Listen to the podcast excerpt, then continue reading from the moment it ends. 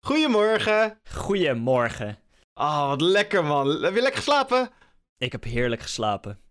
Jij oh, ook? Mooi, ik ook. Nice. Ja, zeker. Dus we kunnen met lekkere energie deze aflevering in. Ja. Ik hoop dat jullie ook lekker geslapen hebben. Mensen die aan het aan het luisteren zijn. Gewoon lekker goede positieve vibes erin gaan. Want we gaan het hebben over iets waar je misschien op dit moment wel gebruik van maakt. Namelijk het openbaar vervoer. Ja. We gaan het hebben over de verschillende vormen. We gaan het hebben over natuurlijk de treinen, waarmee je over het land gaat. We hebben ook, eh, ook bussen. We kijken naar bussen in het land en in andere landen. We gaan ook nog kijken naar dingen over het water, zoals de trekschuit. Oh, daar zeg ik al een klein dingetje waar het deels over gaat. Spannend. En we gaan kijken of Sam het goed gaat doen in de grote OV-quiz. Hier kun je uiteraard ook zelf aan meedoen. Kun je zelf kijken hoeveel je goed hebt, hoeveel je fout hebt. Dus het wordt een leuke aflevering waar je veel kan leren. Veel interactieve dingen. En dat is mooi. Ja, ja, ja, ik heb er niks meer aan toe te voegen. Uh, kijk wel nog even af en toe goed om je schouder, want uh, er komen misschien nog wat, wat spookachtige dingen voorbij. Maar ja, dat, dat zien jullie vanzelf. Heel veel plezier met luisteren en ja... Groetjes thuis. Groetjes thuis. Deze.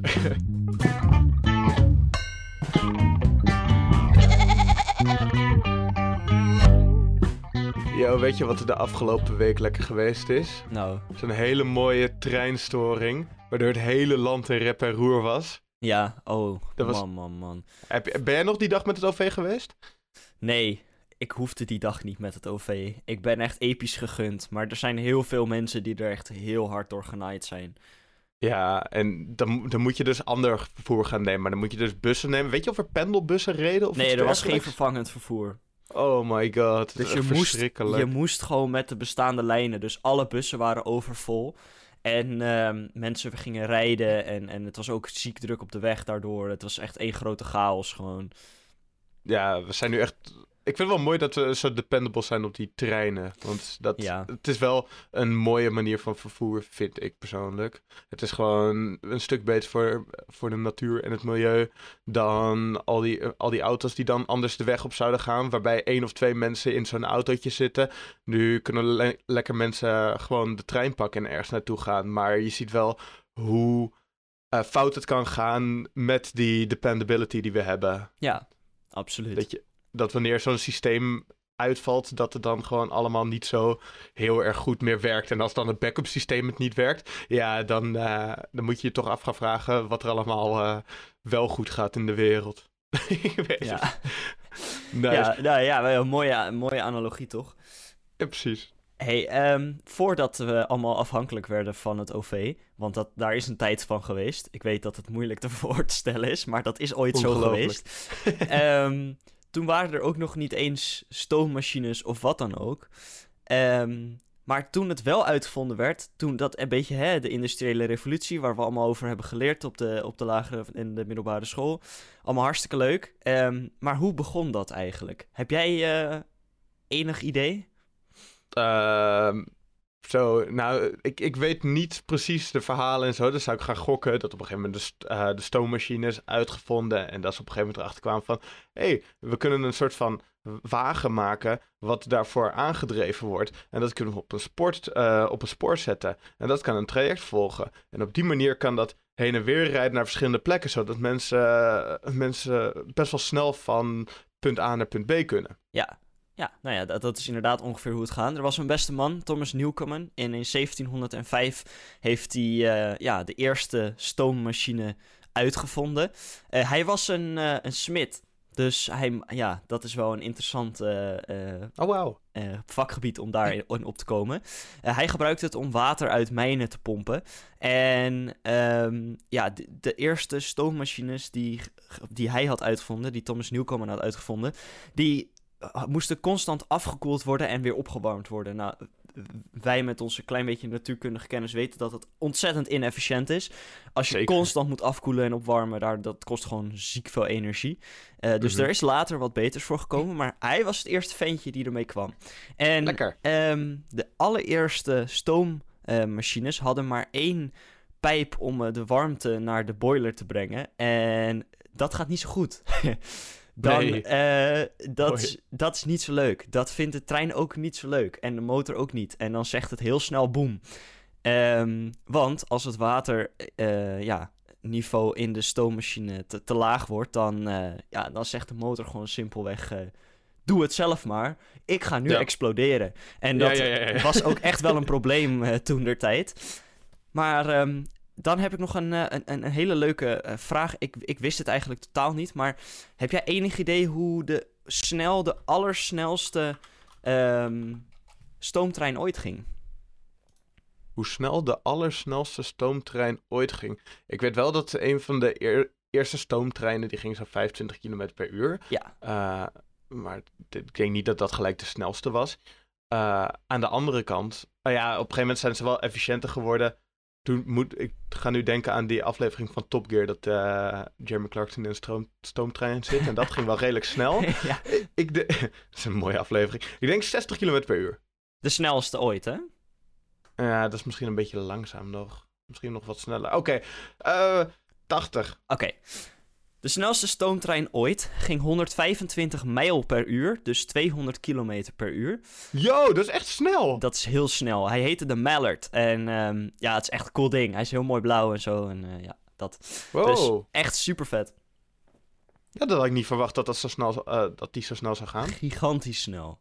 Lekker. Ehm, heb je ook enig idee, want we kennen natuurlijk allemaal de term paardenkracht, maar Ja. dit is allemaal met elkaar verbonden. En dat heeft ook met de stoommachines te maken. Ehm, ooit was er een persoon naast eh, Newcomen en die heette James Watt. Nou, die naam komt op zich wel bekend voor. Ehm, hij heeft niet de stoommachine uitgevonden, dat heeft uh, Newcomen gedaan. Maar hij heeft wel de eerste moderne stoommachine uitgevonden. En daardoor eh, uitgevonden hoe hij de kracht daarmee kan, die zo'n machine kan maken, kan berekenen. Wat natuurlijk toen de tijd Ja. heel belangrijk was. Want Ja. ze wilden het gaan inzetten in de industrie en dan moet je weten hoeveel het kost. Ehm, ja, daarvan heeft hij eh, een nieuwe machine uitgevonden. En hij was best wel een goede verkoper, zoals we dat nu zouden noemen. Ehm, en dat zorgde ervoor dat hij best wel goed wist hoe hij zijn nieuwe product op de markt moest brengen. En ehm, ja, hij rekende uit hoeveel kracht een één paard eh, zou moeten leveren om een molen eh, over een bepaalde periode te kunnen aansturen. Mhm. En dat noemde hij paardenkracht. En eh, Maar waarom noemde hij het paardenkracht? Waarom niet stoomkracht? nou, omdat paarden toen der tijd heel veel en voor, voor echt alles werden gebruikt. Dus dat is iets wat mhm. iedereen kent. En het, de stoommachines waren toen nog heel erg nieuw. Nou ja, nieuw. Ja, ze, bestonden, ze bestonden 55 jaar, maar dat is relatief nieuw voor toen. En ehm, daardoor konden ze dus op die manier het, het soort van relatable maken voor het volk. En ook voor alle andere inder- industrieën. Want hè, het, het moest natuurlijk ingezet worden in fabrieken. Ja. En eh, ja, op die manier eh, werd het wat beter. En, en omdat hij die marketingtruc heeft gebruikt, eh, gebruiken wij nu nog steeds vandaag de dag paardenkracht als term. Om, Ik dacht echt dat paardenkracht echt met paarden te maken had. Nou ja, indirect dus wel. Maar ja, het komt uiteindelijk van de stoommachines vandaan. Oké, dat is wel interessant. Ik vind ook, eh, het is misschien ook doordat ze juist, eh, waar ik ook gelijk aan denk, dat hij zag het al een beetje als vervanging voor paarden. Ja. Voor dingen waar je kracht nodig hebt. Dus het is inderdaad, wat jij net ook al zei, het is heel goed om iets wat mensen al te kennen te koppelen aan iets wat mensen nog niet kennen. Zodat ze een beeld erbij krijgen en dat ze een soort van verhaal ervan kunnen maken. In plaats van dat het een, iets is wat eigenlijk ontastbaar lijkt. Ja. Ja, en het is inderdaad... Kijk, toen gebruikten ze paarden om van alles te doen. Hè? Dus dan had je bijvoorbeeld een paard of een ezel... die trok dan een molen in de ronde. En Mhm. eh, hij bedacht gewoon van... Oké, ik heb deze motor... eh, of motor... Ja, stoommachine. En die kan zoveel paarden eh, vervangen. En dat was eigenlijk een beetje de, de insteek. En eh, best wel slim. Nice. Ehm, Ja, nou ja, in, in dit geval wint dus de stoommachine van het paard. Maar eh, als we even teruggaan in de tijd, eh, was dat helemaal niet zo. Want ehm, de, de allereerste stoomlocomotief van, eh, van Amerika, die verloor de race van een paard. Dus eh, in Oh. het begin wonnen paarden nog. en dat is wel, Ja. eh, wel leuk om, om mee te maken. Ja, Pieter Cooper, die, ja, die, die heeft, was bezig met stoomtreinen maken. Dat is alweer wat later, was 1827. Dus dan zijn we al iets meer dan 100 jaar nadat de allereerste stoommotor of, ja, was uitgevonden. Dus daar zit best wel wat tijd tussen. Maar ehm, hij, ja, Peter Cooper, eh, die noemde in 1830 eh, Cooper's Engine, die noemde die Tom Thumb. En die eh, ging even rondrijden op een, op een, ja, op een railroad. En toen wa- was er een paard en die won het. Dus ja, dat is pijnlijk. Maar ehm, uiteindelijk zijn we wel verder gekomen dan dat, gelukkig. Maar ja, toch wel. Toch ja. wel. wel heel bijzonder om te weten in ieder geval.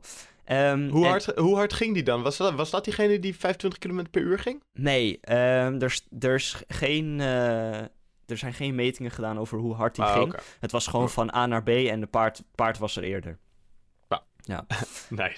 Ehm, wel belangrijk om te melden, het paard had wel een kar achter zich. Ook over die, want die, kijk, oké. dat treinspoor dat was er al. Alleen werd het voortgetrokken door paarden. En nu was het in één keer een stoomlocomotief die er overheen reed. En ja, werd er dus gewoon gekeken van wie was er sneller. Eh, dus het, het, het was echt best wel consequent. Het was allemaal op dezelfde eh, eh, rails. Dus het, het is echt een goed experiment. Het is echt verbazingwekkend goed experiment ook gewoon. Weinig Nice, ja. variabelen. dat is Ja, altijd ja. fijn. Ehm, dan, ja, kijk, treinen hebben natuurlijk heel veel gedaan voor... eh, ja, veel meer voor de moderne eh, ja, wetenschap en, en überhaupt samenleving dan wij denken, volgens mij. Ehm, want uiteindelijk, ja, het- is een beetje een, een vreemd iets, maar de, de, de moord op Abraham Lincoln heeft er onder andere voor gezorgd dat treinreizen eh, ehm, ja, bekender werd en meer werd gebruikt. Op wat voor manier dan? Ehm, Nou, George Pullman, gaan we weer met een naam komen.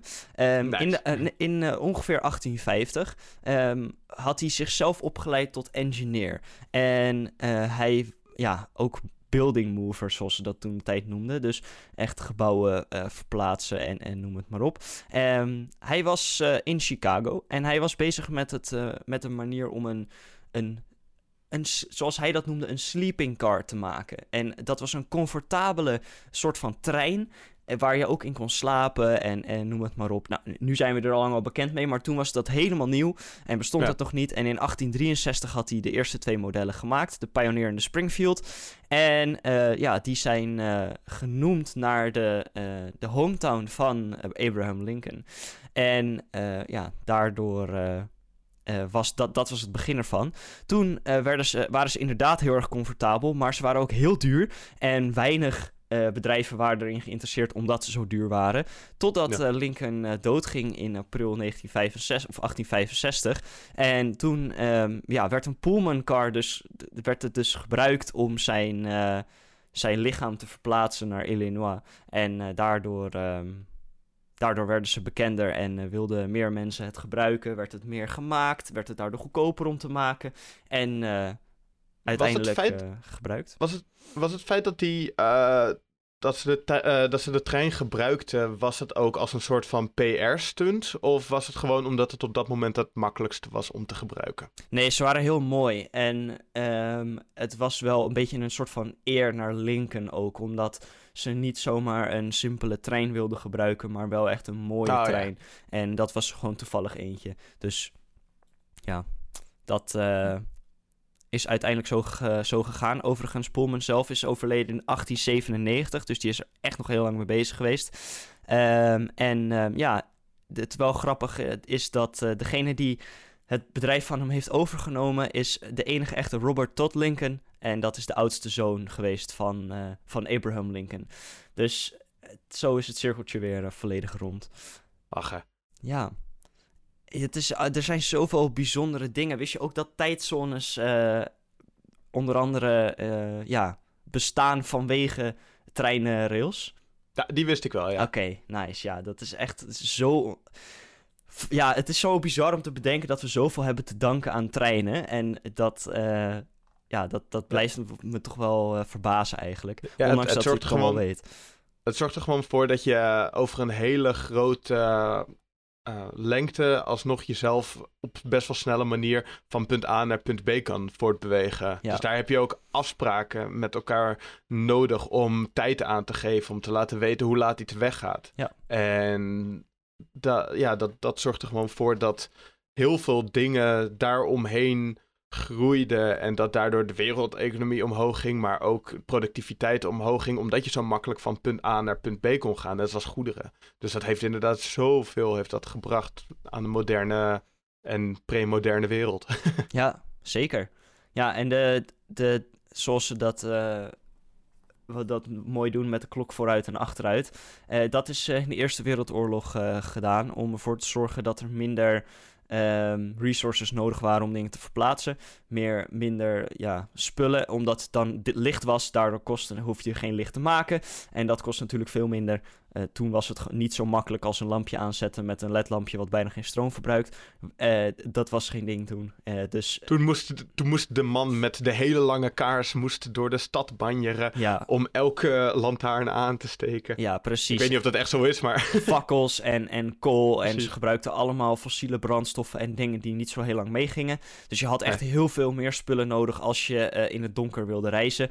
En daardoor deden ze dat dus niet. En om dat niet te doen, maar wel op dezelfde tijden te kunnen reizen, moet je dus de tijd verplaatsen nu. En daarom hebben ze dat gedaan. En daarom gebruiken we dat nu nog steeds, omdat dat toen de tijd een officiële wet is geworden.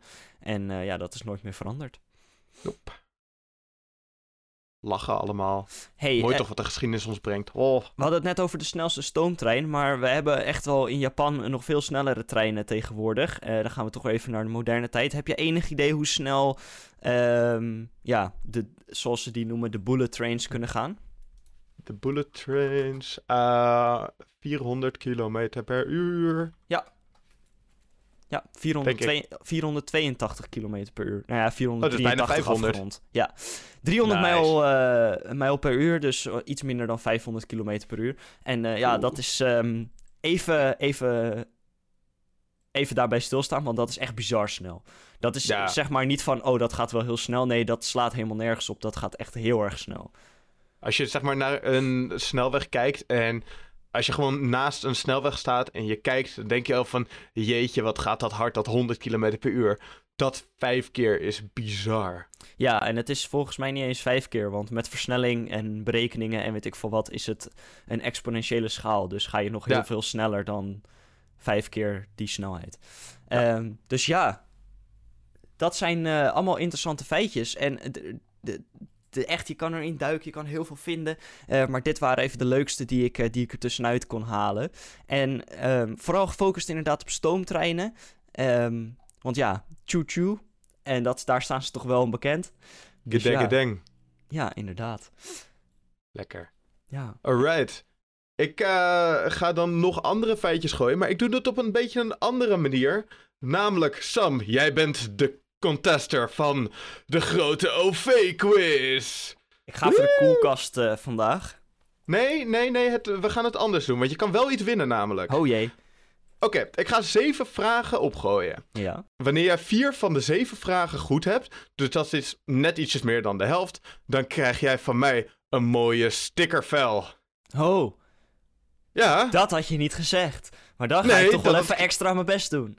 zeker, zeker, zeker. Het zijn soms wel eh, vragen die, ja, waar je goed moet opletten. Denk goed na bij de vragen. Wat is logisch? Soms moet je ook een beetje kijken van, wat is, ja, wat is niet logisch? En daarom heb ik, ik had eerst, dacht ik van, oh, zes van de zeven goed, dan krijg je een mooie stickervel. Maar ik maak er even vier van de zeven van, want ik gun die stickervel jou ook gewoon. Oké, oké. Ben je er klaar voor? Ja, absoluut. Zit, zit, je, zit je goed in je stoel? Ik zit eh, fantastisch. Oké, mooi. Want dan gaan we beginnen met de eerste vraag. Vanaf welke leeftijd krijg je oudere korting op de ritprijzen? Oeh. Ehm. Drie jaar. Vanaf welk... Ik, ik stel de vraag opnieuw. En dan Oh, denk even goed. ik dacht dat je Van- ouders... Nee, ouderen, zei je toch? Ouderen. Oké, oké. Eh, Dus dan zeg van- ik 65 jaar. Dat is correct. Nice. En dan, dan reis je met 34% korting. Drie Dus jaar. je hebt de- Wat is mijn De brein? eerste heb je goed. Ja, ik, zat, ik zat echt te denken van... eh, moet ik nu gaan zeggen dat dit, dat dit niet goed is? Of... Nou, Maar nee, je hebt gelijk inderdaad. 65 jaar. Trouwens, eh, luisteraars thuis of onderweg... Je kan gewoon lekker op pauze zetten... eh, voordat Sam zijn antwoord gaat geven. En doe gewoon lekker mee. Het is een beetje een interactief spelletje.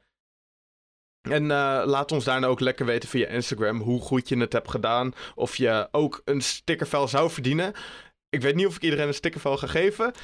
Misschien als ik in een hele goede mood ben wel. Maar dat, dat, ik ga nog niks zeggen tegen mensen. Oké, dan gaan we door naar de tweede vraag. Heeft een trein sneeuwkettingen of andere hulpmiddelen als het sneeuwt? Ja. En wat, wat zou dit dan zijn? Ehm een puntploeg aan de voorkant om het sneeuw... Om de sneeuw opzij te, te scheppen, te duwen als het ware.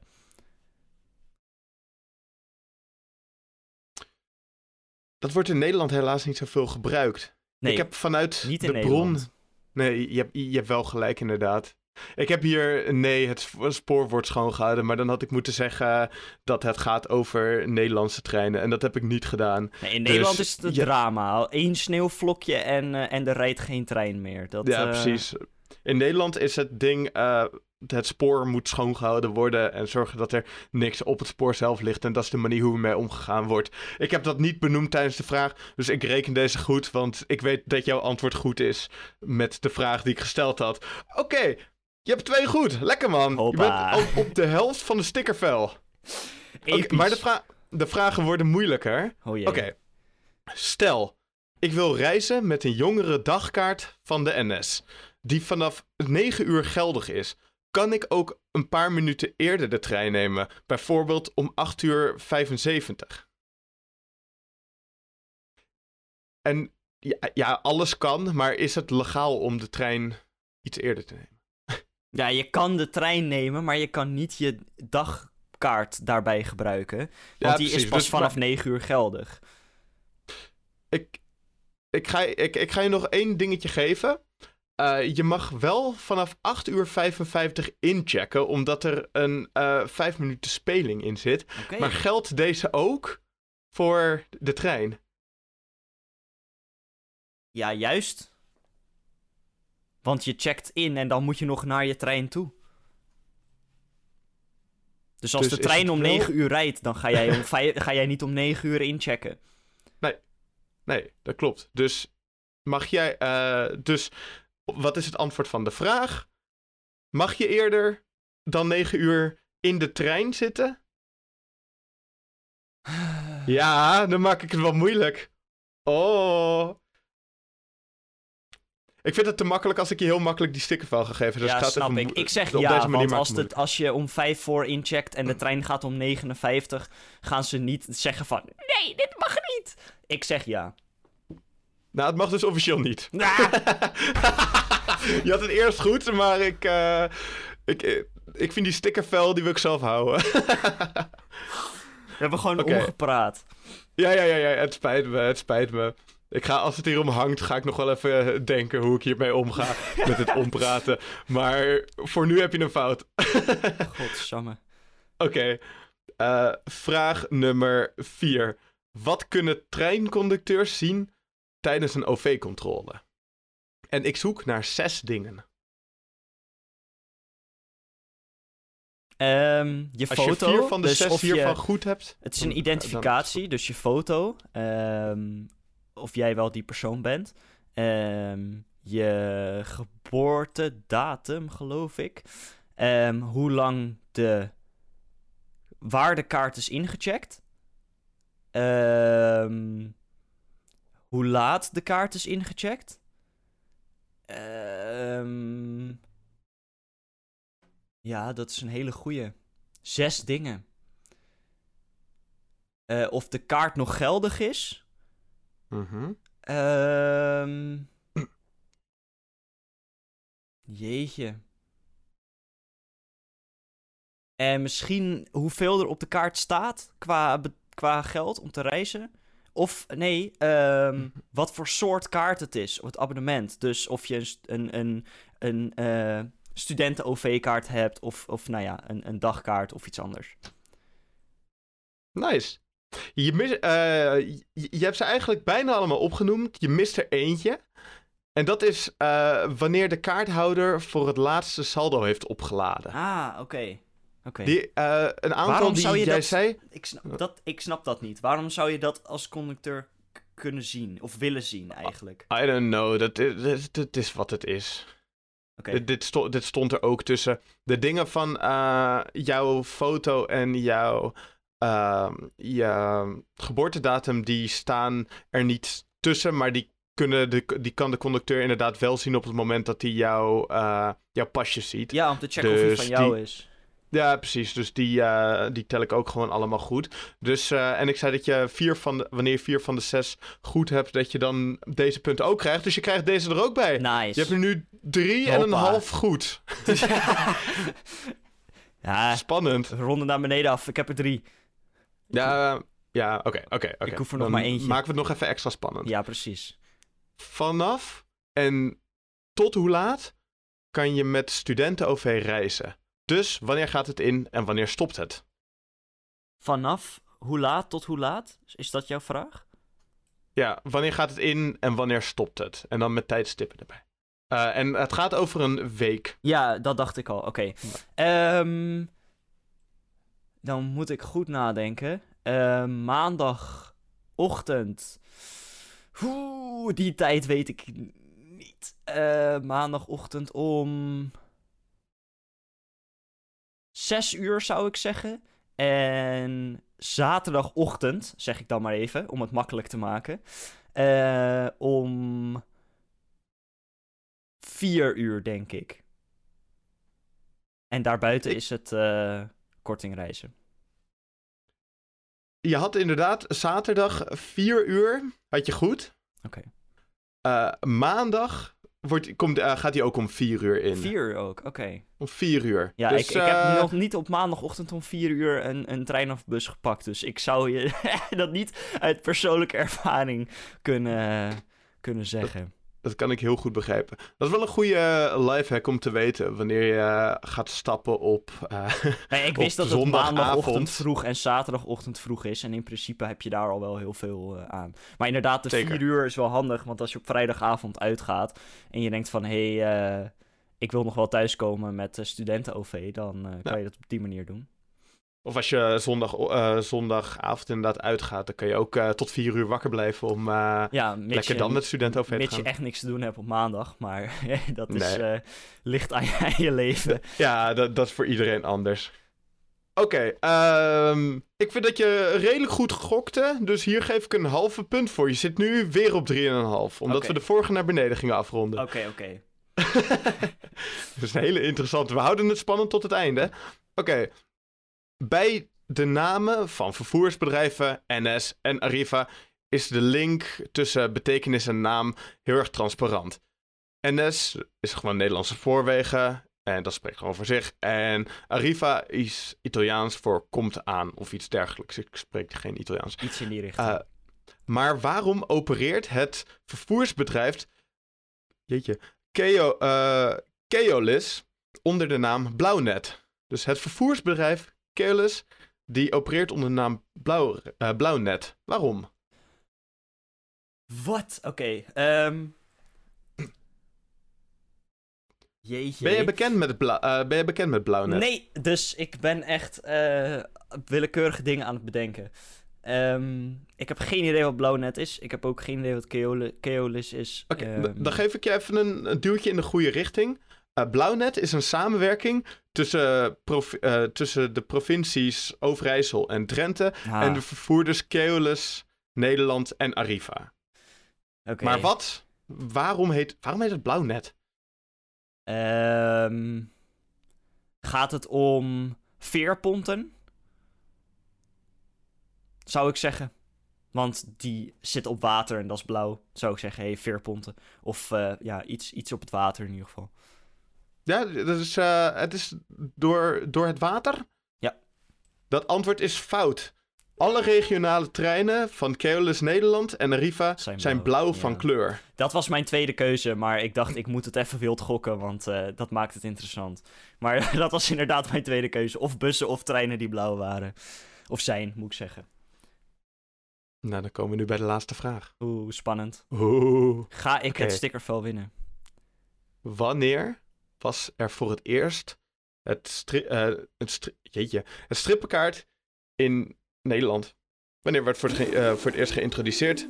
Het strippenkaartje, het ding wat je kent van vroeger. Dat je lekker ting in een, eh, in een trein, ik weet niet of het in de trein was, maar in de metro of in de tram gewoon In de bus lekker vooral, af komt strippen. Bus gebruikten mensen het meeste. Ik ging vroeger heel vaak met de tram of metro. Dus ja, jij woont eh, daarnaast, dat scheelt. Lekker man. Ehm, wanneer? Ja, weet ik, eh, veel. ik- je mag een jaartal noemen. Het, is, het hoeft niet de perfecte datum te zijn. Dan nog. ja, dan is het ook moeilijk. Ehm, je mag er vijf jaar van afzitten. Jeetje. Ehm Ja, dat is moeilijk hè? ja. Ik ben benieuwd of de luisteraars dit weten. Waarschijnlijk niet. Dat ligt er denk ik ook aan hoe jong je bent. Eh, Ja, dat denk ik ook wel. Ik kan je wel zeggen, eh, als je gewoon wat ouder bent, dan is het wel echt, dan heb je het wel echt gewoon goed meegemaakt. Dan kan je het je wel herinneren, denk ik. Ik zeg, Jouw, je 19 ouders zouden het herinneren. ik zou zeggen 1975. 1975, Ja. is that your final answer? Yes, Je mag vijf jaar verschil hebben. dat klopt. Het is op 8 mei oh, eh, 1980. Ja. Je zit erin. Je zit erin. Weet je hoe close dat is? Als het 81 was, dan was je klaar. Nee. Oké, oké. Je hebt een stickervel Mijn leven gewonnen. is compleet. Ik heb een stickervel gewonnen. Jeetje. Lekker man. Mijn Maar god zeg. Dus op 8 mei 1980 werd de nationale strippenkaart eh, ingevoerd. Daarvoor had je wel een nationale vierrittenkaart. Deze werd vanaf 1 januari 1970 uitgegeven door de Nederlandse spoorwegen, die in eh, geheel Nederland op het stadsvervoer geldig was. Dus daar zit ik De ook nog vijf jaar mee in de buurt. Dus het is gewoon Ja, de, precies. het ultieme antwoord. Precies, precies. Eh, de reden voor de invoering van de kaart was om reizigers die met, eh, die met verschillende bedrijven reisden tegemoet te komen, waardoor men met één kaart gewoon met meerdere bedrijven kon reizen. Ja. En op 1 oktober 1980, eh, bij de volledige invoering van de nationale strip, strippenkaart, werd eh vier rittenkaart weggegooid. Daarna werd het niet meer gebruikt en was het niet meer nodig. Ja, ik kan me wel nog heel goed herinneren dat... Want ik, ik ging vroeger altijd met mijn opa en oma naar musea en parken en, en steden en, en noem het maar op. En we gingen eigenlijk altijd met de trein of met de bus. Ja. Ehm, en zij hadden inderdaad ook altijd zo'n strippenkaart. Ik kan me dat Ja, nog is- heel goed herinneren. Dat is mooi. Zo'n, had je zo'n 20 euro strippenkaart die je dan op bepaalde plekken kon af, eh, Ja. af laten klikken. Bij Ja. de conducteur of bij de, eh, bij de buschauffeur bedoel ik. En dat is, ja, dat zijn van die leuke dingen. Die kan ik ook nog zo herinneren dat ik dat inderdaad ook met mijn oma deed. Gewoon gingen we naar het Tropenmuseum of zo. En dan was het altijd, ik vond het altijd nog best wel... Toen, toen voelde dat ook super ver weg en zo. En, want de wereld was toen een stuk, voelde een stuk groter dan dat hij nu voelt. Ja. En dan altijd met die, eh, met die kaartjes en zo. Toen mocht ik het, op een gegeven moment mocht ik dat zelf doen. En dat vond ik helemaal leuk toen. Dus dat waren inderdaad eh goede herinneringen. Je hebt een stickervel gewonnen! Hell yeah. Ehm, Lekker man! Heb ik nog eh, enig idee wat voor stickers het zijn of ga ik dat wel zien? Eh, dat moet ik ook nog uitvinden. Oké, oké. Ik win een stickervel. En het maakt niet Je uit wat het is. Het is gewoon Nou, episch. Jawel, ik ga een stickervel voor jou vinden. Eh, die gaat over openbaar vervoer. Ja, dat lijkt me, lijkt me wel de, de, de, de, de logische keuze. Ja, dat En moet. Wie wil er nou geen stickers hebben van treinen en bussen en zo? Het, het is mooi. Dat is het toch kan eigenlijk niet beter. Dat Hey. is geweldig. Weet je wat ook geweldig is? Nou, ik denk al eh, te weten wat je gaat zeggen, maar eh, Ontbijten. ik ben benieuwd. Ontbijten, zeker als het, als het lekker is. En ehm, nou gaan we toch echt eventjes... Ik moet even mijn avontuur kwijt, want dit, dit sloeg helemaal nergens op. Ehm, zeer benieuwd. jij vertelde mij eh, Amerikaanse, van die American pancakes, die kleine rakkers. Een eitje bakken. ehm, nou ja, met tomatenplakjes, rucola, bacon. Ehm, toen kwam ik in de supermarkt en toen waren de American pancakes op. Maar Oh nee. daaronder lagen nog in dezelfde grootte bananenpannenkoekjes. En toen dacht ik, weet je, YOLO. En ik heb dat gewoon gedaan. en ehm, ik heb toen eh, die dag ook avondeten gemaakt met eh, cheddar kaas. Gewoon niet eh, van die plastic plakjes, maar echte cheddar. En ehm. Dat heb ik er ook eh, bij gedaan, eh, bij het eitje. En, eh, want daar was nog wat van over. En het was ontzettend lekker. Heel veel Nice. smaken. Heel vreemd ook. Mijn brein kon het ook niet echt aan. Ja, dat had ik dus Ehm, ook. ik weet niet of ik het echt vaker ga eten. Maar het Ja, was wel he- oprecht heel erg lekker. het was Ehm, ook een leuke ervaring gewoon ja. om te eten. Precies. Dus ja, nee, dat was echt. Ik kan het zeker aanraden, want het, ja, je kan het niet echt vies vinden. Ja, als je bananenpannenkoekjes gebruikt, misschien wel. Maar als je gewoon de American pancakes gebruikt, dat is wat minder eh, specifiek, zeg maar. Ja. Dus dat, eh, dat, dat kan wel echt heel lekker zijn. Ja, zeker. Je zit echt goed vol daarna ook. Ja, absoluut. Ik had er ook eh, inderdaad twee gegeten, twee van de burgers. En ja, het was, was lekker. Ik was goed gevuld. Als je het nou zelf thuis ook wil maken, ga gewoon lekker naar onze Instagram. Daar zie je een hele mooie foto van een burger die lekker buiten in de zon aan het bakken is. Ja. Ehm, kan je het zelf ook maken? Lekker. Heerlijk. Maar Eh, waarmee kom jij deze week? Nou, we gaan een. eh, jij gaat het. Of we, jij gaat een tosti maken. En. Oh, eh, Vind ik altijd lekker. Ik ga even, voordat ik het gewoon zeg van je gaat een tosti maken, ga ik het even verder uitleggen. Ehm kersttomaatjes, heel belangrijk. 250 gram. Eh, dan twee teentjes knoflook er doorheen. Zout en peper er doorheen. Olijfolie. Dat mix je allemaal. En dat leg je op een bakplaatje.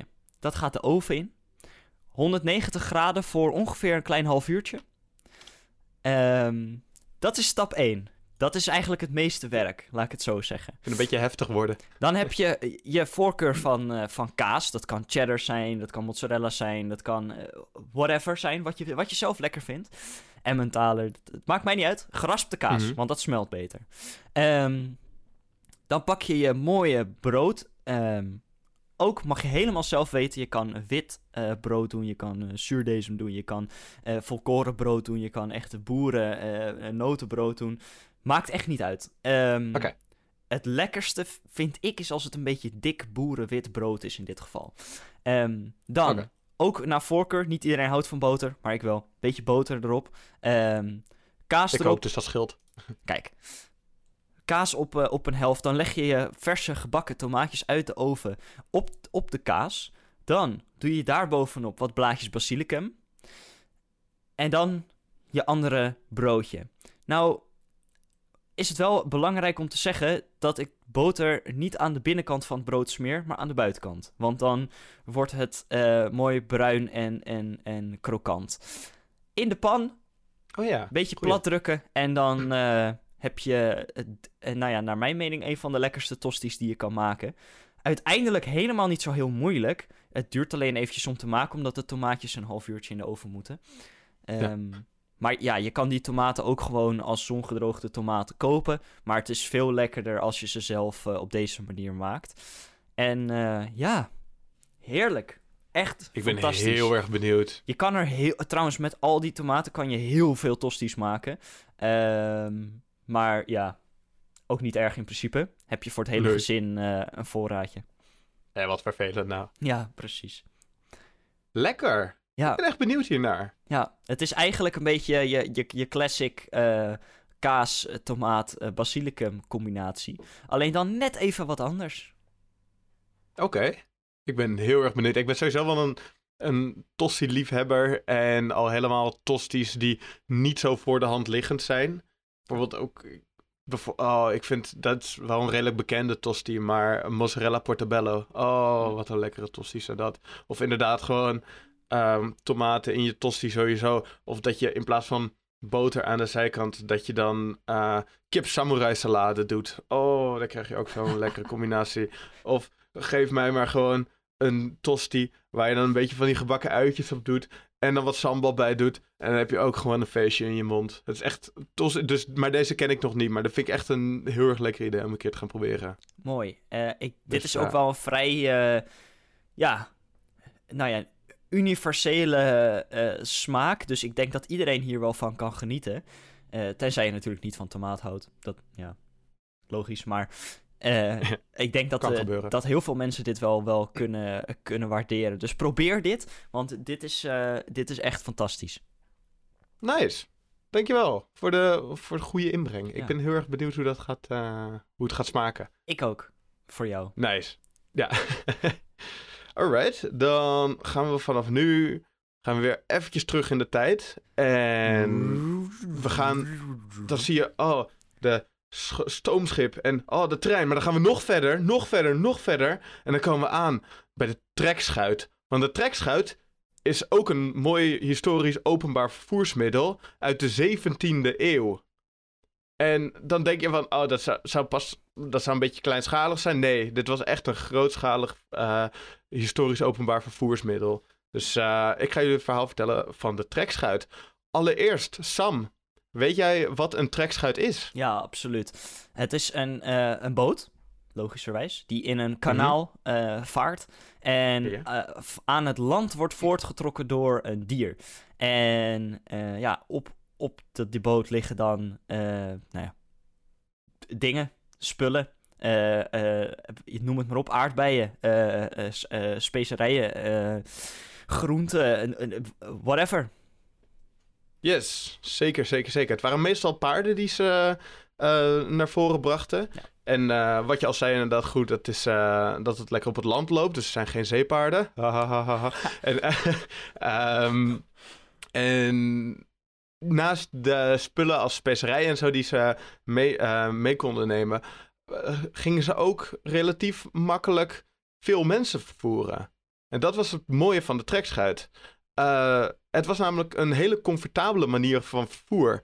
Per paard, per paard en wagen reizen was heel erg on- oncomfortabel door de onverharde wegen, de houten wielen. En er waren ook veel struikro- stru- struikrovers in die tijd. Ja. En dus dit was eigenlijk een ideale manier om, om jezelf te vervoeren naar een andere locatie. Eh, daarnaast inderdaad, wat je zegt, ook heel veel lading daarbij tegelijkertijd meenemen.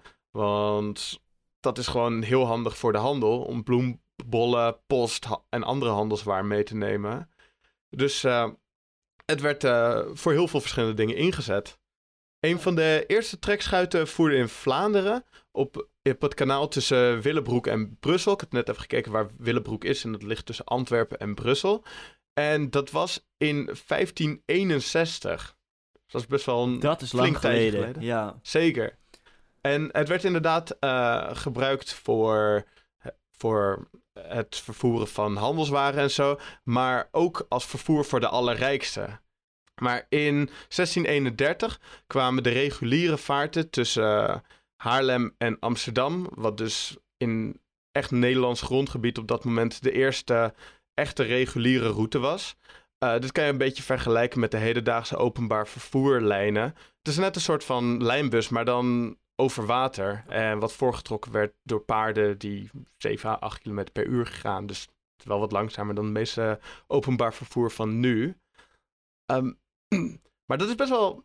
Ik vind dat best wel een vet iets dat ze in die tijd, eh, in de 16e, sorry, in de 17e eeuw, dus al een openbaar vervoermiddel eh, gingen maken. Wat ook Ja. steeds meer gebruikt werd.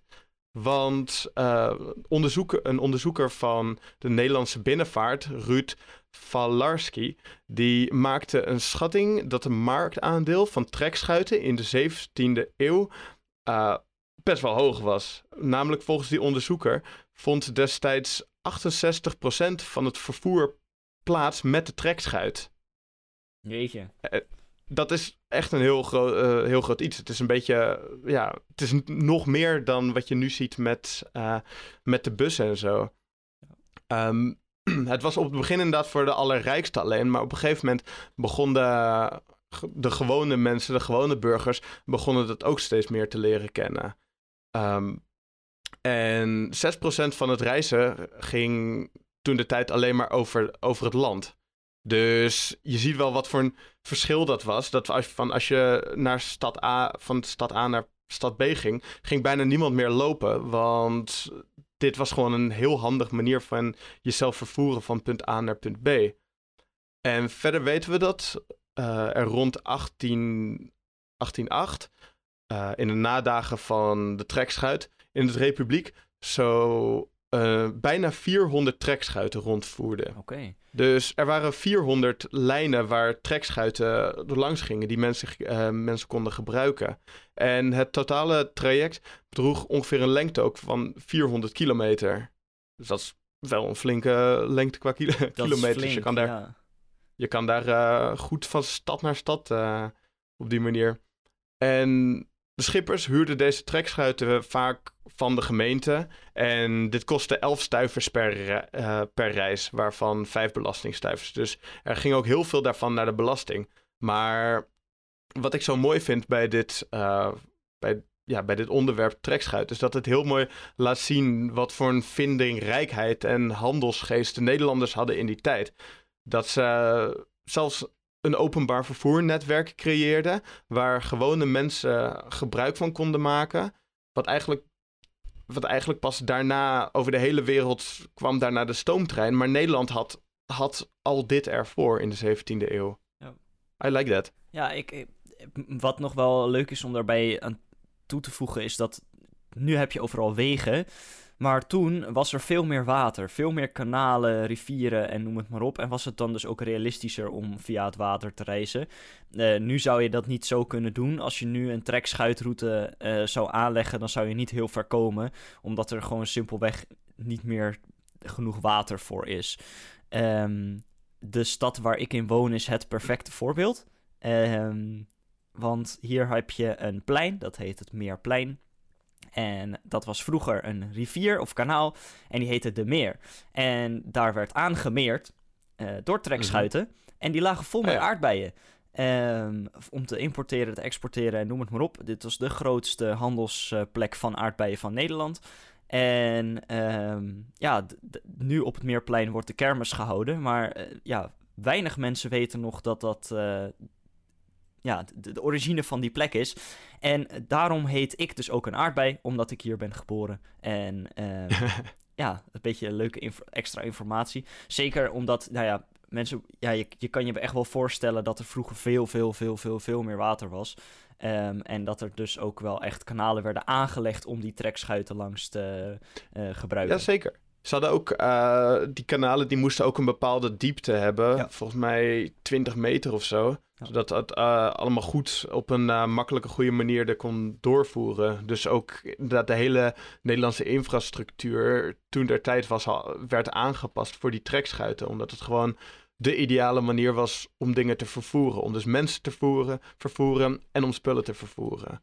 Ja, ja eh heel interessant. Uh, trekschuit is echt wel inderdaad een, een, een heel groot deel van, in ieder geval van de Nederlandse cultuur geweest.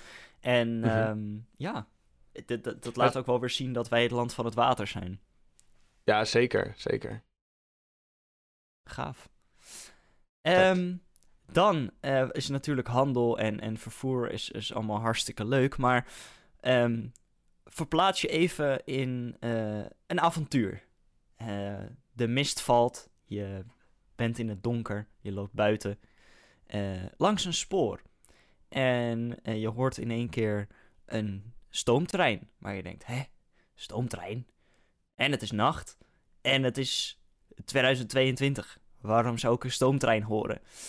En dan zie je in de verte toch wel echt een stoomtrein rijden. Een grote zwarte trein met vuur en, en, en rook en alles komt eruit. En um, als je goed kijkt, zie je door de raampjes een kist.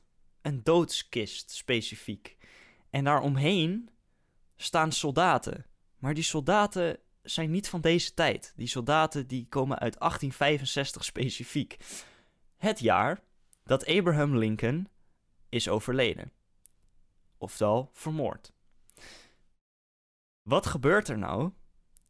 Ehm, al sinds het moment dat de trein waarin de doodskist van Abraham Lincoln de route heeft gereden om zijn kist uh, van A naar B te brengen, naar Illinois, naar zijn, zijn uiteindelijke geboorteplaats, vinden mensen langs die route, nou ja, komen ze dit tegen. En dit, precies wat ik net heb verteld. En uh, sommige mensen zien de soldaten, sommigen zien skeletten, sommigen zien geesten.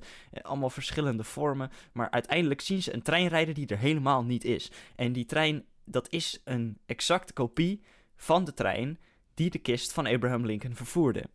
En uh, op het moment, in op 19 april, dat die trein daadwerkelijk vertrok, um, waren er honderden, honderdduizenden mensen uh, die hadden betaald uh, om die trein te zien.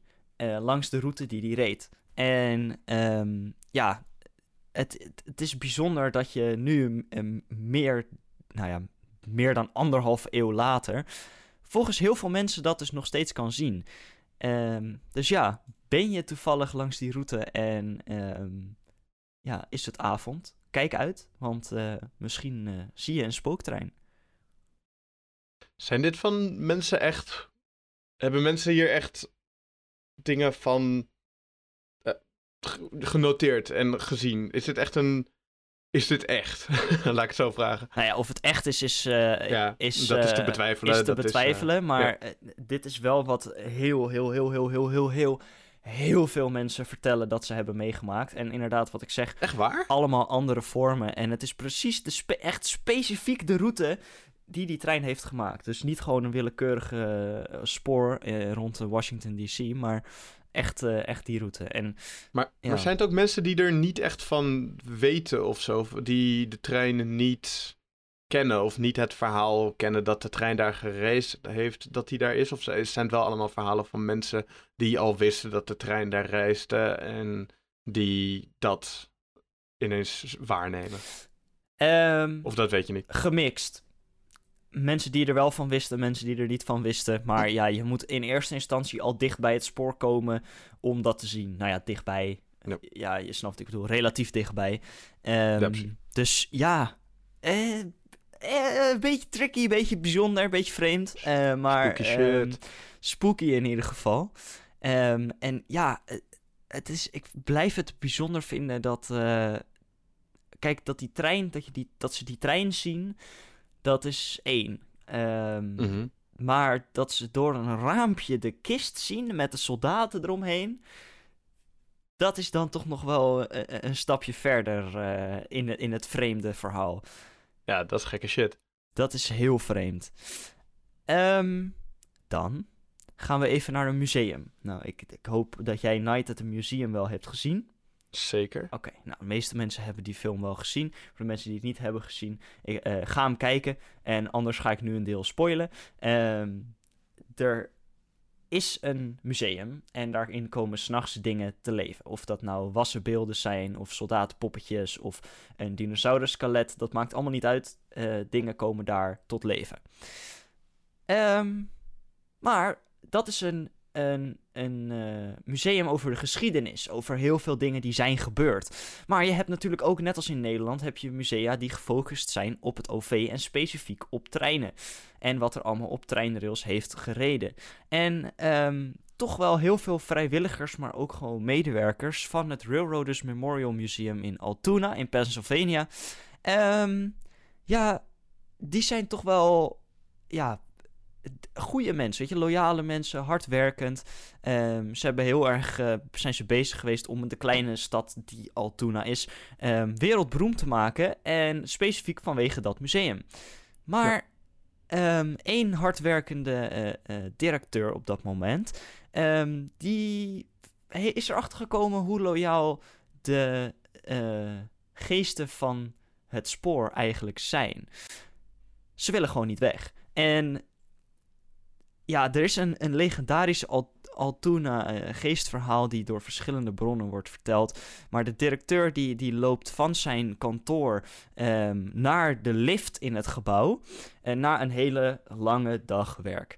En hij is meestal de laatste. Uh, die, weggaat, die weggaat. Wat nou ja, relatief logisch is. Iedereen is van huis, hij heeft afgesloten, hij is de directeur en hij gaat er vandoor. Um, hij wacht op de lift. De deuren gaan open en hij loopt erin. Maar hij was niet alleen in de lift. Er stond een, uh, een man uh, ja, aan de andere kant van de lift met, met zijn rug naar de directeur. En ja, hij kijkt heel rustig over zijn schouder uh, naar de directeur. En um, ja, heel raar dat die, dat lichaam begint ineens gek elektronisch uh, te, te schimmen en uh, dan verdwijnt het. En later heeft de directeur een, um, ja, een, een foto gevonden in het museum van iemand die aan het spoor heeft gewerkt daar. En die ziet er toch wel heel erg hetzelfde uit als de man die die in de lift tegenkwam. Um, dit is een verhaal wat is gefocust op één persoon. En mm. één iemand die dit heeft meegemaakt. Maar dat in dat museum schijnen wel meer verhalen uh, te zijn over mensen die aan dat spoor hebben gewerkt. Mensen die specifiek op foto's in dat museum hangen. Die toch in één keer tevoorschijn komen en uh, even hoi komen zeggen. En uh, ja, ben je in dat museum misschien even goed opletten of alle mensen om je heen wel echt nog levende mensen zijn. Bizar. Maar is, hebben die mensen, staan die dan daar of lopen die rond of hebben die ook echt interacties? Nou ja, en dit, dit was, eh, was echt een, uh, een soort korte interactie. Uh, ja, dat is waar. Maar ja, ja, er gebeurt van alles. En, en dit is het bekendste verhaal en degene die in het meest detail is geschreven. Voor de rest zijn het allemaal losse flarden van, oh, ik zag dit of oh, ik zag dat. Uh, ja. En ja, ja het, het, is allemaal heel vaag, maar uh, toch heel erg vreemd. En zeker met uh, Night at the Museum in ons achterhoofd. Um, dit gaat wel iets, is iets anders dan dat. Maar alsnog, dat de bezienswaardigheden in het museum in één keer tot, weer tot leven komen. En zo loyaal zijn dat ze toch nog even hun gezicht laten zien. Ja, er gebeurt meer dan wij met onze nuchtere breinen beseffen hoor.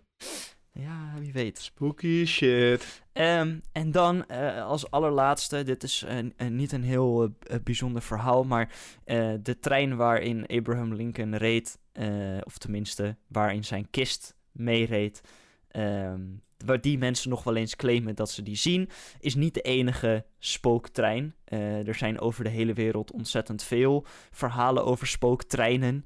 En uh, of dat nou te maken heeft met een trein die ontspoort, of een, uh, een, ongeluk, of, of een trein die gewoon ineens verdwijnt. Er zijn van alles.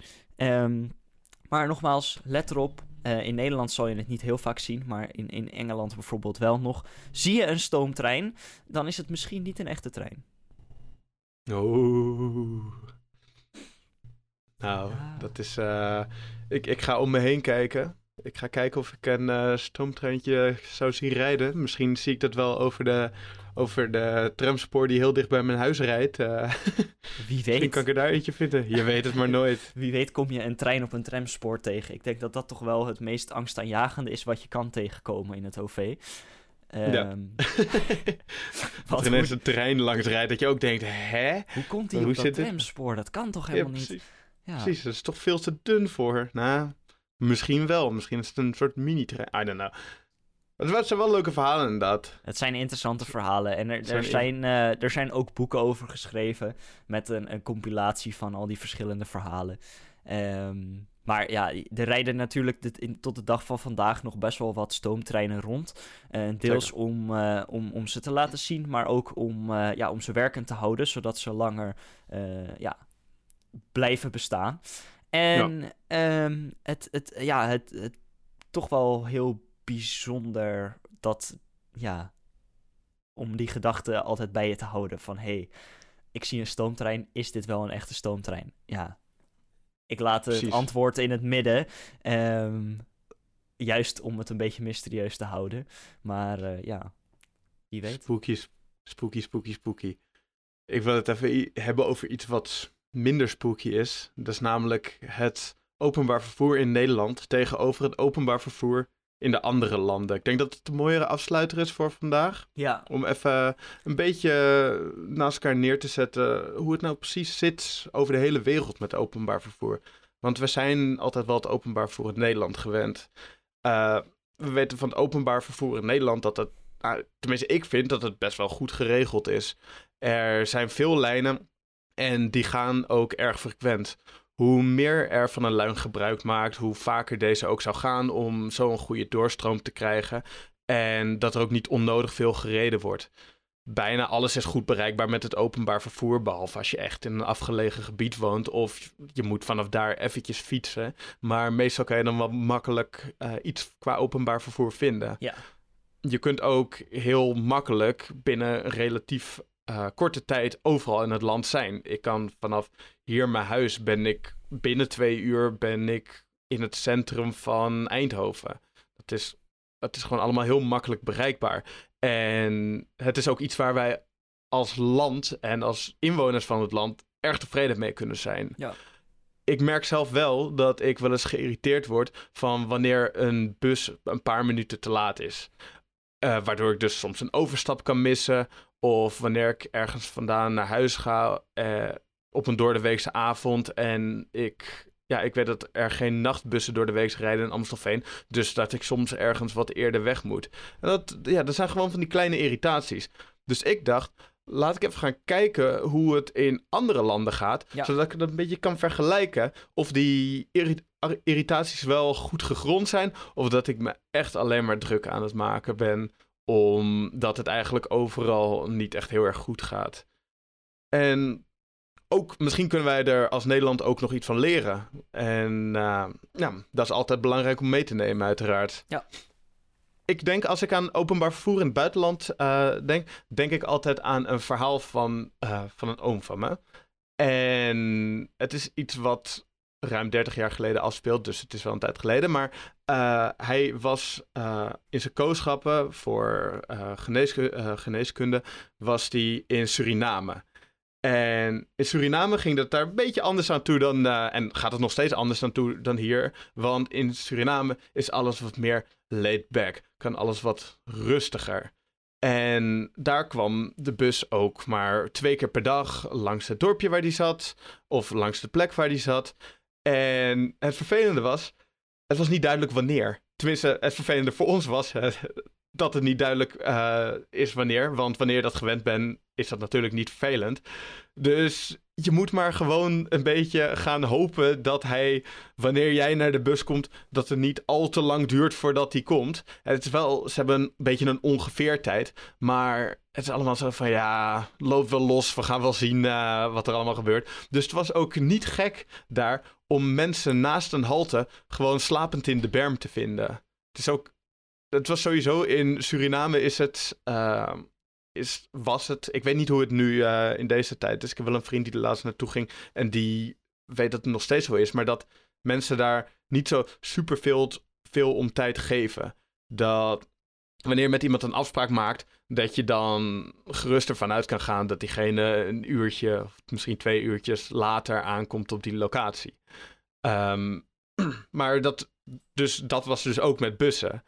En ik vind dat heel interessant hoe dat, uh, hoe dat tegenover staat met Nederland, waarbij we al geïrriteerd worden als iets vijf minuten later is. Terwijl daar kan je gerust twee uur slapen in de, ber in de berm voordat, uh, voordat de bus langskomt. Dus dat vond ik wel een hele leuke uh, vergelijking daarin. Heel bijzonder.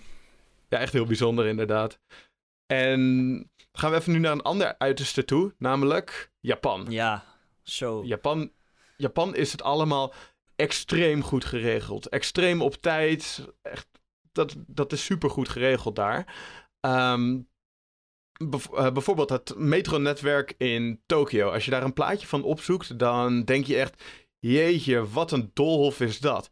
Maar het is eigenlijk heel slim gedesigned, zodat je heel makkelijk van uh, punt A naar punt B kan komen. Alleen je moet het even begrijpen. Je kan gewoon heel makkelijk, kan je bij, uh, bij een halte of een station, kan je een kaartje kopen dat je naar andere locatie gaat.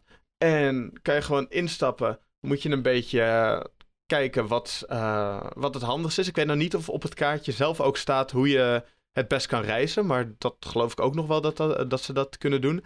Maar gewoon instappen en alles gaat op tijd. Alles gaat komt geen minuut te laat. Want wanneer iets uh, langer, langer uh, sorry, later aankomt dan is afgesproken voor mij een x aantal tijd, iets van twee minuten of zo, dan kan jij je geld terugvragen. Of dan kan je zelfs een soort van boete aan hun vragen of zo, uh, of zo. Dus dat is echt bizar. Dat is echt het volledige andere dan Suriname. En ja, het komt altijd op tijd. Net zoals die bullet train. Die komt ook altijd op tijd. Ja. En die gaat ook vijf keer per uur. Ja. Dus je kan heel snel van locatie naar A naar locatie B. Heel vaak overdag. Want ja, Japan is gewoon een land dat heel erg gericht is op efficiëntie. Ja, ik vind het, het is niet alleen uh, de, de, de efficiëntie en, en dat ze altijd op tijd komen en inderdaad dat je je geld terugkrijgt als, je, als ze te laat komen, maar ook hoe mensen met het OV daar omgaan. Want er zijn daar bijvoorbeeld schoolkinderen van de lagere school die in mm -hmm. één grote stad wonen en in de andere grote stad op school zitten. En dan ja. stappen ze met hun rugtasje en hun broodrommeltje in de bullet train en dan gaan ze gewoon naar een andere gigantische stad. Zijn ja. ze met, nou, zeg 20 minuten bijvoorbeeld. En dan uh, ja, gaan ze daar naar de lagere school. En aan het einde van de dag stappen ze weer met hun lege broodrommeltje en hun schooltasje de, de trein in. En gaan ze weer terug naar huis. Ja, dat zou je niet zo snel zien in Nederland. Uh, in ieder geval nee, met zeker. lagere schoolkinderen. Omdat alles bij ons zo'n beetje om de hoek is. Of tenminste, ja. uh, jonge gezinnen gaan vaak naast scholen wonen. En ja, dat, dat zie je daar gewoon een stuk minder. En dat is gewoon, ja, vind ik bijzonder. Dat, dat kleine Ja. kinderen zo'n bullet train pakken die 500 km per uur gaat. Eh, Ja. ja, toch leuk. Het zijn, ook, eh, het zijn ook hele andere gewoontes. Ook hoe ze met, die, eh, hoe ze met openbaar vervoer daar omgaan. Ze houden altijd alles netjes schoon. Het is, dat is voor hun ook heel belangrijk dat dat altijd netjes schoon is. En je kan volgens mij ook een boete krijgen wanneer je, dat, wanneer je je daar niet aan houdt. Ja, het, is zeker. ook, het is ook heel erg disrespectvol wanneer je gaat bellen in een trein. Terwijl hier hoor je gewoon eh, hoor je tante Beb kletsen met, eh, met Jan en Alleman. Terwijl je eh, gewoon rustig in de stiltecoupé zit. Dus er wordt daarop een... ja, dat heb ik een keertje gehad. Er was letterlijk iemand die heette tante Beb voor dit persoon die aan de telefoon had. Maar ja, er wordt, er wordt op een hele andere manier naar gekeken. Een hele respectvolle manier. Maar dat zie je sowieso al heel erg in die Japanse cultuur komen. Wat ook weer een hele andere kant is, dat is Bolivia. En daar wordt meestal wordt daar veel met bussen gedaan. En die bussen die puilen gewoon uit. Eh, vooral veel vrouwen in hun wollen kleding, die zitten daar met heel veel kippen. Het is stikheet en het meurt. Er is geen airco, er kan amper een raam open en het hobbelt over de weg, eh, over wegen die niet uitnodigend zijn. En daar gaan ze ook met best wel snel, hoge snelheden overheen. Dus je hebt een bumpy, smelly, ja, niet zo chille toch daarin. Maar dat is ook weer zo'n andere manier van het beleven van openbaar vervoer. Ja, En zoals in, wat je weet van in India, van die treinen die ook helemaal uitpuilen en waar mensen Ja. op zitten en zo. Dat is ook weer zo anders. En ja, als je daar naar kijkt, dan ben ik wel echt, zeg maar, dan kan er soms wel een beetje druk zijn in de treinen en zo in Nederland. Maar dan valt dat toch echt wel mee. Ja, wij klagen er altijd heel erg om. Maar ja, kijk, nu hebben we het over landen gehad die redelijk eh, ver weg zijn. Maar Ja. ik ben eh, best wel veel met het OV eh, eh, gegaan in Engeland, specifiek ja. rondom Londen. En kijk, de underground is, is top. Maar de rest zuigt. En als je daar met een, een metro gaat, dan ja. Die dingen zien er sowieso uit alsof ze elk moment uit elkaar kunnen vallen. Ehm, ze gaan veel te weinig. Eh, niemand gaat er ook mee, omdat ze zo inconsequent zijn. Ehm, ja, het, het, het is bizar. Eh, ik, ze kunnen het beste gewoon stoppen met het hele railroad-ding daar rondom Londen. G- gebruik gewoon de underground en breid het uit, want dit, dit, het is echt ongelooflijk. En Ja, wij als Nederland, als je daar bent, dan je weet echt niet waar je het moet zoeken, want het is nog onduidelijk ook. En als je er eenmaal uit bent en je komt van A naar B met redelijk soepel, dan, eh, ja, dan heb je wel echt wel geluk gehad. En ik denk dat als je, eh, tenminste dat had ik toen ik terugkwam van Engeland en hier in het OV weer ging, dacht ik, oh, wat een verademing. Dingen komen op tijd, dingen zijn goed geregeld, de treinen en de bussen zijn gewoon mooi en netjes. Het is, oh man, wat een mentale strijd is het om met het OV in Engeland te gaan. En dat is dan een buurtland, hè? En ook gewoon een, een, een, een ja, ja, zoals, kijk, als je bijvoorbeeld Bolivia is, is nog niet 100% ontwikkeld zoals wij dat zijn. Nee, precies. Um, en ja, India bijvoorbeeld, daar zijn ze ook nog bezig met het, het, het verbeteren van heel veel dingen. En als je dan kijkt naar het OV, dan is dat nog niet zo gek dat dat nog niet op het niveau zit wat wij gewend zijn. Um, nee, zeker. Maar als je kijkt naar bijvoorbeeld Engeland, dat is een heel belangrijk en heel erg rijk en heel erg ja. Uh, ja, ontwikkeld land. En ja, daar is het OV echt ja, oprecht, het zuigt gewoon. het, is, het is, het is ongelooflijk. Had je niet verwacht van Engeland? Nou ja, rondom daar niet Londen specifiek. Hè. Ik weet, ja, ik, het ja. OV in andere steden zou, kan ik niet echt iets over zeggen. Maar nee. specifiek rondom Londen is het uh, niet echt heel goed gedaan. Nee, maar dat is ook... Ik denk dat ze daar gewoon ik weet, ik weet niet waarom of zo, maar wij stellen in Nederland gewoon een bepaalde standaard. En we zijn best wel kritisch over bepaalde, over wat we allemaal doen en zo. En ja. hoe het in elkaar zit. We zijn ook gewoon best wel een zeikvolk. Ja, dus absoluut. Het is, uh, wij proberen de hele tijd dat te verbeteren en zo. En misschien is de standaard in die regio's in Engeland op een gegeven moment wel gewoon geworden. Dat het is van, oké, we moeten maar gewoon doen met wat we hebben. En daarmee daarmee verder gaan. Ja. Het reden dat het in Nederland ook zo goed geregeld is, natuurlijk nog niet zo goed als in, uh, in Japan. Maar dat is omdat het, bij ja, het Nederlandse OV hangt ook wel een prijskaartje aan. Ja. Het, is, uh, het is het duurste OV, uh, openbaar vervoer van Europa. En ik vind dat aan de ene kant vind ik dat zeg maar wel goed dat het zo uh, duur is, zodat het zo goed onderhouden kan worden. En dat ervoor gezorgd kan worden dat alles altijd goed op tijd komt. En op de, dat op die manier gewoon. Ja, op die manier alles gewoon goed werkt en zo. Ja. Uh, wat wel zonde is, is dat het mensen een beetje kan weerhouden om het OV te nemen. Ja. Jij bent een student, ik ben een student, we hebben allebei studenten OV. Dus voor mij is het geen probleem om ja, om met, uh, met de trein naar jouw huis toe te gaan. Ja. Van Amstelveen naar Beverwijk te gaan. Um, ja, maar voor mensen die dat niet hebben, kost dat zo een tientje. Oh, jij, jij bent wel een keertje, toen jij uh, niet studeerde, van jouw huis naar mij toe gekomen. Dat is volgens mij qua prijs is dat niet zo heel erg leuk. Nee, trein naar, uh, naar Amsterdam vanaf hier. Nou, het is ook nog eens een sprinter, dus daar gaat het al fout. Doet ongeveer 40 minuten. En dan uh, betaal je, nou ja, zeg een tientje ongeveer.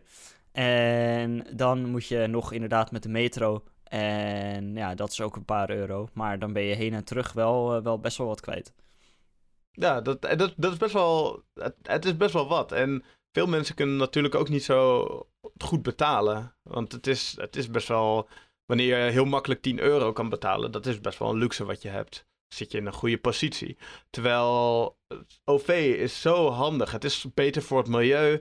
Uh, heel veel dingen zijn goed bereikbaar. En het zou er gewoon voor zorgen dat er minder, minder auto's op de weg rijden. Ik snap ook wel dat het is gewoon fijn om ergens naartoe te gaan met de auto. Maar het OV is gewoon een hele goede manier om toch en een beetje aan het milieu te denken. En gewoon makkelijk van punt A naar B te gaan. En je kan gewoon nuchter. Uh, je hoeft, sorry, je hoeft niet nuchter te blijven. En dat is ook gewoon een groot voordeel. Dat is ook makkelijk, ja. Dat um, is ook heel makkelijk. Nou, conclusie van het verhaal is dat het OV top is. En al heel lang ja. uh, aan het ontwikkelen is. En het waarschijnlijk ook Beetje... nog veel en veel beter gaat worden. Ja, precies. Een beetje duur nu. Uh, ik hoop dat ze daar wel wat aan vinden. En ik, uh, voor vinden zodat mensen, zodat iedereen er wel gebruik van kan maken. En dat iedereen er gebruik van kan blijven maken. Want het wordt alleen maar steeds duurder. En ik vind wel dat daar een beetje een oplossing naar gekeken moet worden. Maar verder, top in Nederland. Dus we hebben niet veel om over te zeuren. Um, nou, we ja, vinden wel een manier van... hoor om erover te zeuren. Ja, we vinden altijd een manier om erover te zeuren. Welkom in Nederland. Hoort er ook bij. Nou, Hoort er uh, ook bij. Zit je in de trein of in de bus, of wat dan ook. Laat dan even weten als je onder, onderweg een, eh, wel eens een spooktrein of een bus bent tegengekomen. Ehm, en of je wel eens een trekschuit hebt gezien. Ehm, en, spooktrekschuit. en wat je van de tosti vindt. Dus ja, ik, denk eh, dat wij eh, volgende week inrijden. En, Tjoeke tjoeke, ik- motherfuckers. ik Oh, pak dit sorry. keer de metro, denk ik. ik pak dit keer de metro, jij de trein en dan hebben we allebei nog een leuk avontuurtje. Ehm, fijne week, fijn leven, fijne dag. Succes met wat je vandaag en in de rest van de week gaat doen. En ehm, ja, tot volgende week. Tot volgende week. Doei doei.